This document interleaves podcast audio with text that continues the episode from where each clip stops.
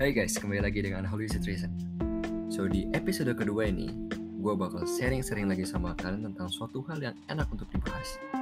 Tapi sebelum itu, gue mau ucapin terima kasih buat kalian semua yang sudah support, udah kasih ulasan positif, nilai-nilai positif untuk perkembangan podcast ini. Dan di episode pertama gue ucapin terima kasih banyak buat kalian yang sudah ngasih ulasan positif, udah berani ngasih saran dan masukan. Gue ucapin terima kasih banyak itu sangat membantu banget kami buat membangun podcast ini. Kita bakal masuk ke episode kedua. Dan ini gue bener-bener excited banget dengan pembahasan ini dan gue bener-bener pingin sharing lagi juga sama kalian gitu kan. Gue pingin cerita sama kalian. Kalian pernah nggak berpikir kenapa di zaman sekarang atau misalnya mm, atau mungkin kalian sedang mengalami atau menghadapi suatu hubungan di mana ketika kalian PDKT dan ketika kalian pacaran itu beda. Pernah nggak kalian berpikir seperti itu? Atau merasakan hal seperti itu gitu? Kok gue ketika gue dekat sama dia kok dia dulu kayak gini kok ketika gue pacaran kok kayak gini? Contohnya mungkin posesif ya yang umumnya gitu kan dulu dia nggak pernah gimana sekarang kok bener-bener posesif banget sama gue dengan alibi sayang. Dan senjata utamanya itu adalah sayang. Nah gue mau sharing sama kalian. Gue mau sedikit kasih wawasan sama kalian. Coba kalian bayangkan. Di zaman sekarang di zaman milenial ini berapa banyak pasangan yang sudah nikah cerai? Banyak. Mungkin di media sosial pun atau di TV-TV artis apalagi ya kita udah paham lah settingan-settingan seperti itu gitu kan. Nah tapi di kenyataannya di mungkin di kawan-kawan kalian juga ada seperti itu kan. Mungkin baru sebulan pacaran dua bulan pacaran putus. Sebulan seminggu pacaran mungkin dua minggu pacaran sudah putus. Atau mungkin ketika sudah putus cepat lagi jadian sama orang. Atau ketika baru juga putus kemarin ada yang deketin langsung jadian sama orang Mungkin kalian pernah merasakan hal seperti itu. Dengan alibi atau senjata, gue nyaman sama dia. Tapi ketika dia nyakitin kita, jawabannya apa? Tuhan gak adil ya. Mau berapa banyak lagi lu mau salahkan Tuhan? Padahal Tuhan memberikan kita seseorang itu bukan berarti harus bersama dengan dia. Mungkin kita bisa dapat sesuatu dari dia atau ilmu dari dia atau dia memang menemani kita ketika kita lagi sendiri mungkin hal positifnya seperti itu ya. Nah di zaman dulu gue mau tarik garis ke belakang. Di zaman dulu kalau kalian pernah bayangkan nilai atau persen pasangan yang cerai atau putus itu sedikit. Tentu menjadi tanda tanya besar dong kenapa yang di zaman sekarang media sosial atau uh, memberikan informasi kepada pasangan itu lebih gampang kok lebih gampang cerai atau lebih gampang putus daripada zaman dulu? Pernah nggak kalian berpikir seperti itu? Karena di zaman dulu itu orang itu berjuang. Lelaki mendapatkan wanitanya itu berjuangnya setengah mati. Terhalangi oleh waktu keadaan mungkin ekonomi ya kan? Mungkin jarak. Gak jarang di zaman dulu orang Padang yang nikah dengan orang Ambon, orang Padang yang nikah orang Bandung, orang Sunda, mungkin nikah dengan orang Jawa. Padahal di zaman dulu mungkin transportasi sulit, tapi kok bisa dan bertahan sampai sekarang, sampai punya anak dan punya keturunan banyak dan bertahan sampai salah satu ada yang pergi duluan meninggalkan pasangan yang lainnya. Pernah nggak kalian berpikir seperti itu? Padahal di zaman sekarang harusnya itu ada lebih mudah lagi itu buat melakukan hubungan dengan orang lain. Karena media sosial itu mudah sekali untuk kita menginformasikan kita sedang apa kita lagi ngapain. Coba kalian berpikir sejauh itu. Kalau gue mau sharing sama kalian tentang gimana sih bang caranya gitu caranya ketika kita biar kita ini menghadapi suatu hubungan ini ada maknanya bang. Maknanya maksudnya lu menjalani suatu hubungan harus tahu outputnya itu apa. Outputnya tuh entah lu mau nikah atau emang lu cuman main-main. Kalau cuman main-main lu coba coba deh bayangin seberapa sakitnya hati orang tuanya ketika lu tahu anaknya cuma dimainin aja.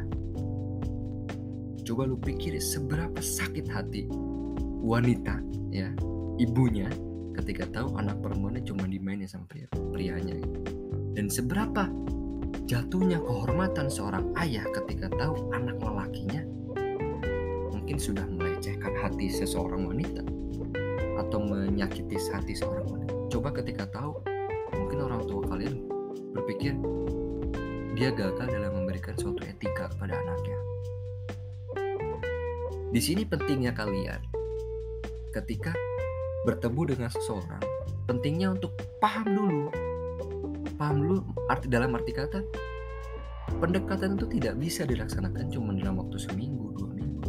Sekarang bullshit orang yang bilang bahwa gue sayang, gue cinta sama dia, padahal baru kemarin ketemu. Lu bullshit ngomong kayak gitu bro. Kalau yang cowok, gue berani jamin lu lagi sange dan kalau yang cewek gue berani jamin lu bakal bilang kalau dia itu ganteng dalam hati lu dalam hati lu yang lu tersirat itu cuma satu ganteng. Tapi outputnya lu ngomongnya enggak dia tuh baik dia tuh romantis dia tuh bisa dipercaya. Itu. Dan kalau cowok cuma satu kalau nggak kalau cuma cuma dua kalau nggak cantik ya udah lu sange udah itu aja. Coba deh mulai dari sekarang buat lu semua semua pendengar pendengar coba lu hargain perasaan lu sendiri. Lu hargain hati lu sendiri. Lu hargain orang lain juga. Karena ketika lu menjalin suatu hubungan dan orang lain tuh serius sama lu tapi lu nggak serius sama dia lu menghancurkan hati seseorang bro. Dan karma itu pasti ada buat lu ketika lu melaksanakan hal seperti itu gitu. Coba lu berpikir sejauh itu. So bagaimana bang? Biar kita paham betul gitu. Di masa pendekatan ini apa aja yang kita harus lakuin? Menurut gue pribadi dan gue harap lu juga paham gitu ya apa yang gue sedang bicarakan di sini. Yang pertama lu harus tahu dulu circle-nya. Lu harus paham dulu circle-nya. Circle-nya tuh apa aja bang? Yang pertama lu harus paham dulu circle persahabatan dia. Yang kedua lu harus paham dulu circle-nya keluarganya dia.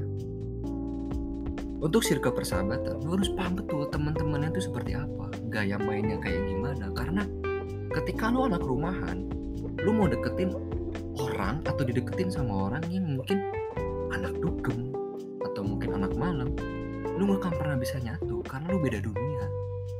Lu yang biasa dikekang di rumah tiba-tiba lu punya pasangan yang memang harus disuruh wajib hangout atau misalkan kalau kamu nggak hangout aku sendirian aku gimana aku galau.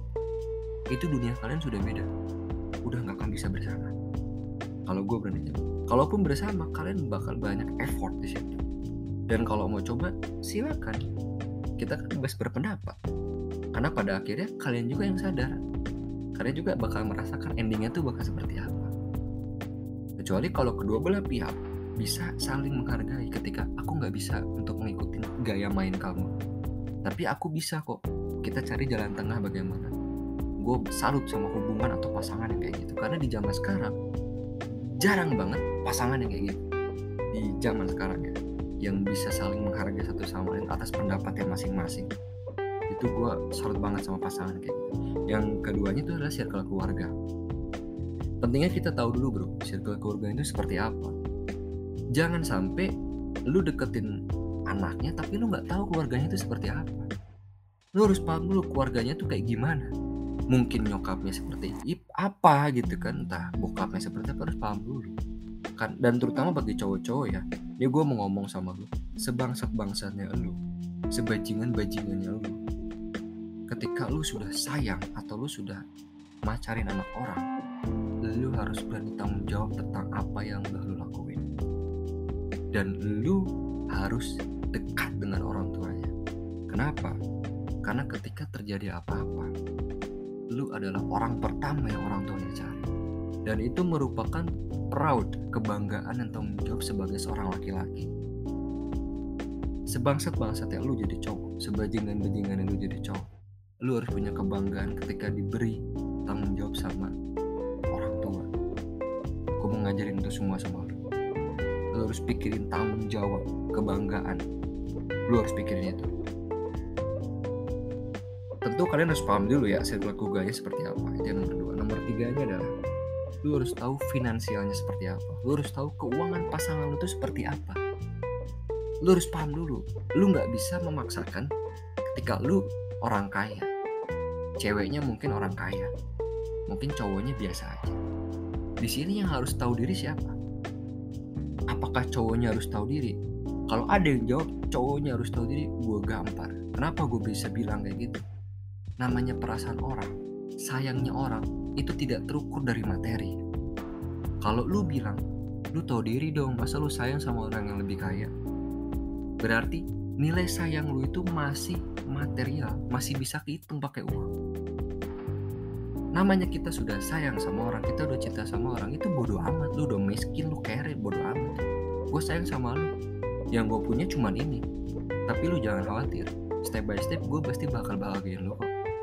Itu namanya cowok dan ketika lu nggak punya uang sebagai cowok ya ketika lu nggak punya uang lu harus atur atur rencana. Dan lu harus menemukan pasangan yang tepat di mana dia ngerti lu. Ngerti posisi lu ngerti lu lagi dia ada di fase apa. Lu harus paham itu ya untuk cowok-cowok nih. Lu harus bisa kasih pengertian sama pasangan ketika pasangan lu nggak bisa dikasih pengertian tinggalin bro. Harga diri lu harus punya harga diri jadi seorang cowok ya. Ketika lu udah ngasih tau finansial lu seperti apa dan lu udah ngasih solusi seperti apa tapi pasangan lu nggak mau dengerin gua rasa udah saatnya lu ninggalin pasangan itu. Kenapa? Artinya dia nggak bisa menerima lu apa adanya. Terserah lu mau mau mencoba berjuang dengan bagaimana bagaimana bagaimana. Kalau pada endingnya pasangan lu bakal bilang maaf ya nggak bisa. Ya tapi setidaknya lu sudah mencoba.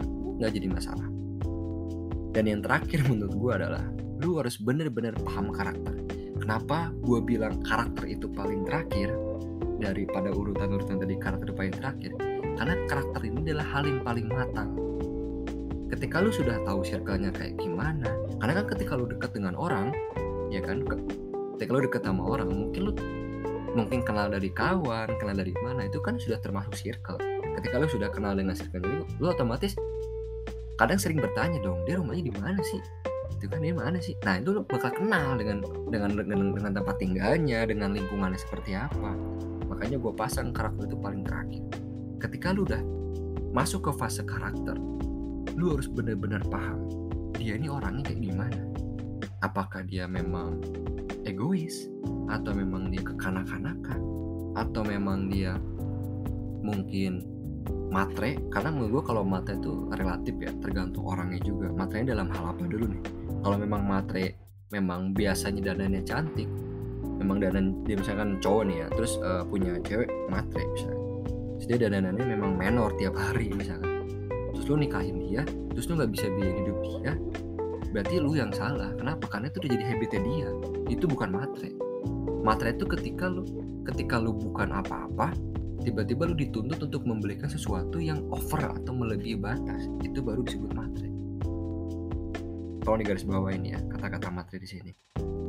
Lu harus paham benar-benar karakter. Lu harus benar-benar karena karakter ini yang bakal merubah ketika masa fase PDKT sama masa fase pacaran. Inilah karakter yang bakal kelihatan muncul banget itu karakter. Nah ketika lu sudah bisa mentolerir karakter seseorang artinya lu bisa menerima dia apa adanya. Kuncinya adalah lu bisa menerima apa adanya. Ketika lu bisa menerima suatu hubungan tuh apa adanya kondisinya memang kayak gini gitu. Ya sudah. Dan itu menurut gue hal yang sangat gentleman ya. Ketika lu jadi cowok atau misalkan jadi cewek juga hal yang gentleman juga gue bilang gitu ya. Ketika lu bisa menerima suatu keadaan oh memang begini hubungan gue sama dia tapi gue menerima apa adanya sama dia dan gue sayang sama dia. Dan gue mau sedikit juga sharing sama kalian tentang hubungan-hubungan yang menurut gue agak toksik ya. Yang paling menurut gue agak risih adalah ketika lu pernah nggak berpikir uh, ketika lu PDKT terus pacaran terus pacaran tuh minta beb aku pokoknya minta ada foto aku di Instagram kamu. Mungkin di pandangan orang-orang ya kan? Pandangan orang-orang mungkin berpikir itu hal yang wajar hal yang uh, ingin menunjukkan bahwa ini cewek gua atau ini cowok gua gitu. Ya sebenarnya itu adalah hal yang wajar. Tapi bergerak wajar ketika hak-hak privasi media sosial kita sudah dipegang sama pasangan kita. Contoh kita mau upload suatu hal terus dia berkomen kamu ngapain upload itu sih? Kan nggak ada akunnya.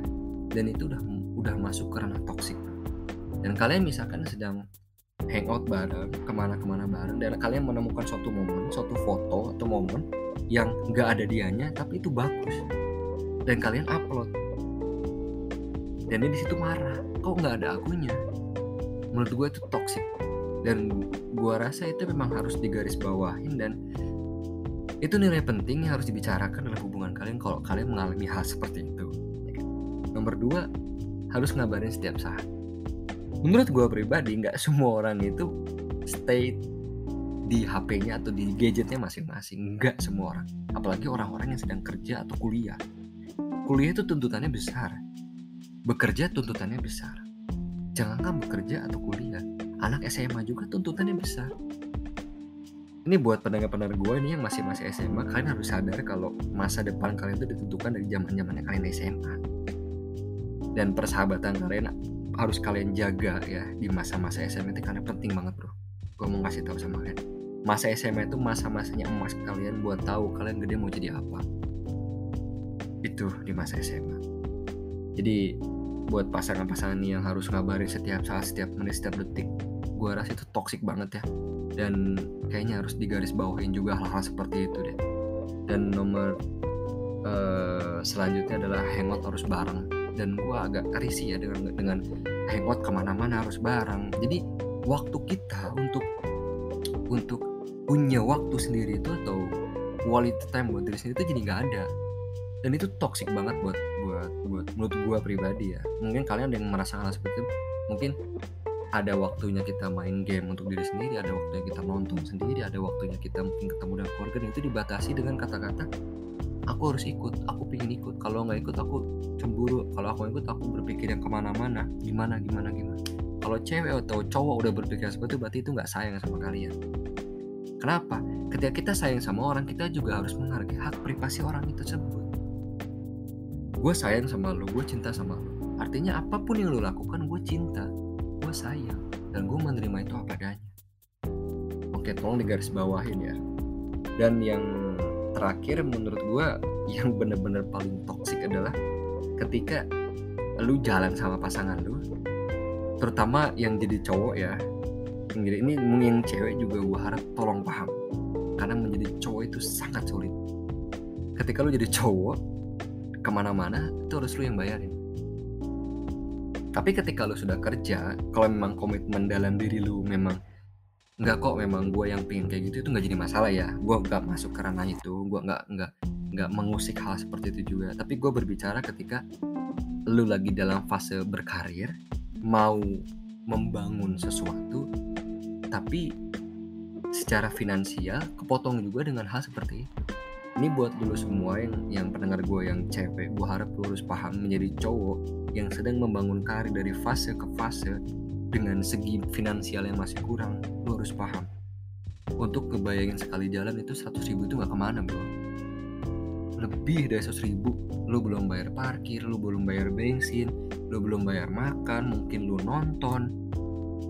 100 ribu gua rasa kurang untuk kehidupan di kota Bandung atau di kota Jakarta yang besar gitu ya. Gua rasa itu sangat-sangat kurang bro. Gue berani jamin bilang itu. Jadi gua harap buat pendengar-pendengar gua belajarlah buat bersikap dewasa dalam suatu hubungan. Belajarlah menghargai diri sendiri. Belajarlah menghargai pasangan. Belajarlah menghargai waktu. Kasih waktu buat diri kalian dulu buat biar tahu pasangan kalian kayak gimana. Biar tahu bener-bener isi hati kalian tuh seperti apa. Jangan ikutin ego kalian. Ego itu cuma sesaat karena ujung-ujungnya kalian bakal nyesel di kemudian hari karena kalian tidak mendengarkan hati kecil kalian sendiri. Dan gue mau pesan sama kalian buat pendengar-pendengar gue yang wanita gue terima kasih buat kalian telah menjadi inspirasi buat dunia ini. Karena nggak kalau nggak ada wanita mungkin dunia ini tidak seindah ini. Dan juga gue terima kasih sama wanita yang telah memiliki karena wanita itu kan berpikir dengan perasaan ya bro. Terima kasih berpikir dengan perasaan karena ketika wanita juga berpikir dengan akal sehat mungkin akan terus clash atau slack sama pria. Gue ucapin terima kasih banyak buat kalian semua yang sudah mendengarkan podcast di episode kedua ini. Terus saksiin atau dengerin juga ya di next episode next episode. Dan gue ucapin terima kasih banyak. Sampai jumpa